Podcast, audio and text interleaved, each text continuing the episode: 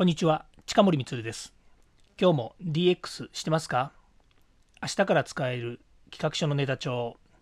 今日は DX ニュースをお伝えします。アニメーションのモータライゼーション Netflix が仕掛ける日本市場ということについてですね今日はお話をさせていただきます。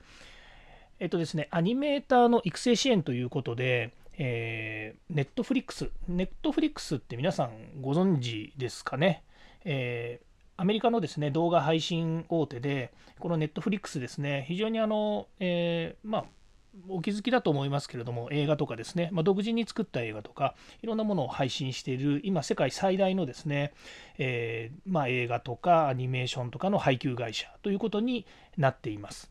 で私はですね、このネットフリックス知ったのは、そんなに、まあ、あの、古くないんですよね、最近なんですよ。っていうのは家族がですね、ネットフリックスを使ってですね、あの使ってっていうか、ネットフリックスで配信している、えー、そうですね、もう映画とかドラマとか、アニメとかっていうのが見たいということで、で私もあのそこから、えー、家族と一緒にですね、あの見るようになったんですね。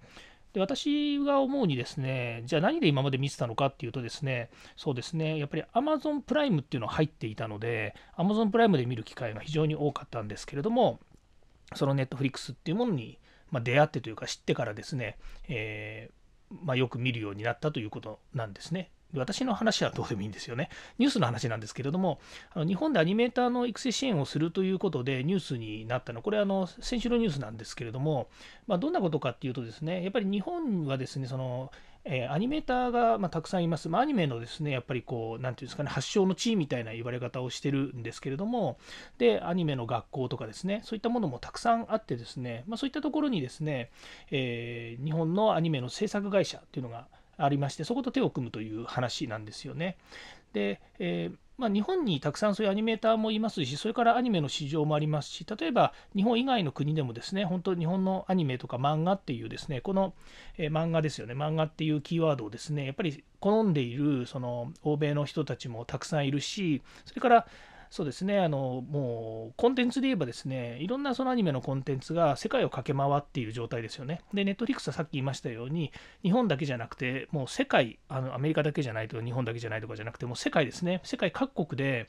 あのネットフリックスを通じてですね、これあのアプリなんですけれども、アプリを通じて、それで映画が見られる、アニメが見られるっていう状態を作ってるわけですね。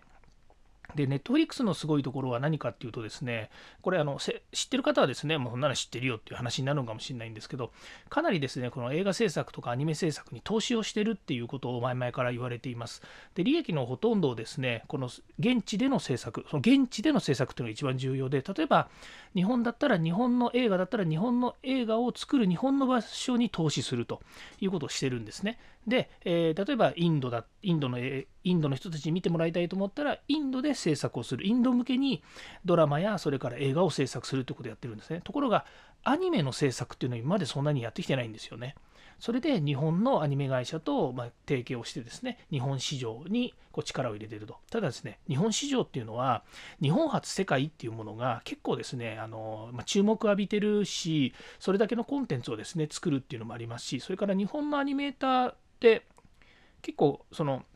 まあ、好きだからアニメーターになるっていうのもあるんですけどアニメの制作学校とかっていうのもああのたくさんあってですね日本っていうのは成熟してる国なんですよねアニメで。でこれをですねちょっと別の言い方をするとですねここが言いたくてこのコンテンツなんですけどあのモータライゼーションっていう言葉ご存知ですかねこれはモータライゼーションっていうのは車がですねあの世界にこう打って出る、まあ、日本の例えばトヨタさんとか日産さんとかですねマツダさんなんかもそうなんですけど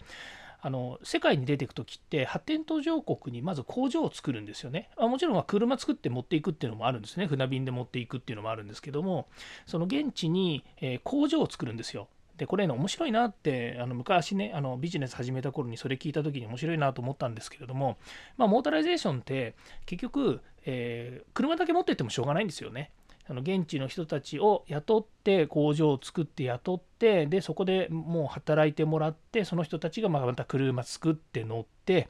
で国が道路整備してで、えー、まあ、発展途上国だったらですねその生産物ですね農業とかですねいろんなあの工場とかもそうですけどもそういったものがだんだんまでできてきてっていうですねモータライゼーションといって車を中心にですねその国の発展に寄与するっていう日本からは技術とかそれからあのノウハウとかっていうのももちろん持ってきますけれども、えー、まあ、そのの車会社だったらその現地でま製造して売れると。で現地で作るということは日本まあ、変な言い方ですけどその、えーと、労働力っていうのもふんだんにありますしそれからまだまだ発展途上国でしたらあの労働力を、えー、まあ、あのメリットのある労働労働のあの対価っていうのができるわけですよね。でそういうのを、まあ、モータライゼーションっていう言い方をするんですね。ちゃんとした説明できてなくて申し訳ないんですけども。で、今度、それはモータライゼーションって言ってるのはもう実際現物ですよね。その車っていうですね、走るものですね。まあ、もちろんその、あの車はただ単純に走るだけじゃなくてガソリンが必要だとかね、それからあの免許証を取らなきゃいけないとかね、まあ、いろんなその付帯するですね、いろんなサービスはもちろんあるんですけども、で、今度、えっ、と、ネットフリックスが仕掛けているのは、今度はコンテンツっていう方なんですよね。でコンテンツっていうのは、まあ、極端なことを言うと,、えーと、現地でなくてもよかったわけですよ。アメリカならアメリカでも、アメリカだってね、その、えーとね、いいコンテンツいっぱい作ってる方もいますし、それからまあアニメーションだってね、ディズニーとかもある通りですね、向こうだってやっぱり成熟してるわけですから、まあ、そこで作ってもいいし、もちろんその中国とかね、韓国とかでもアニメーション作れるんですよね。でも、ぱりそのモータライゼーションと同じようにですね現地に合わせて現地の感覚で現地のやり方で現地のやり方も加味してこう作っていくっていうことがですね非常にま重要なところで、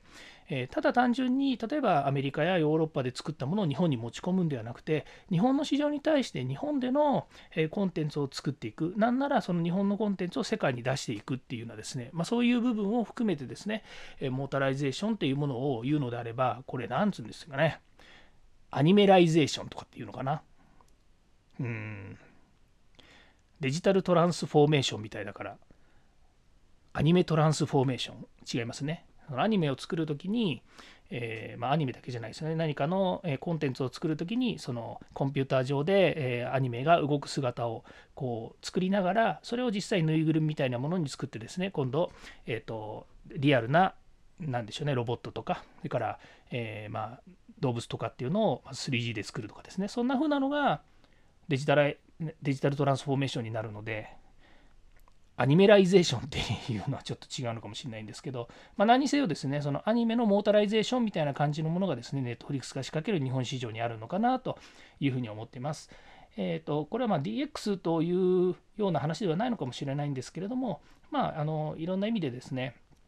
あのこういった、えーアニメとかですね、それからそういったものもコンピューターなしにはですね、あの当然できないわけですし、それから人材育成という観点においてもですね、かなり高スピードでですね、人材を育成し輩出していくっていうですね、まあ、そういう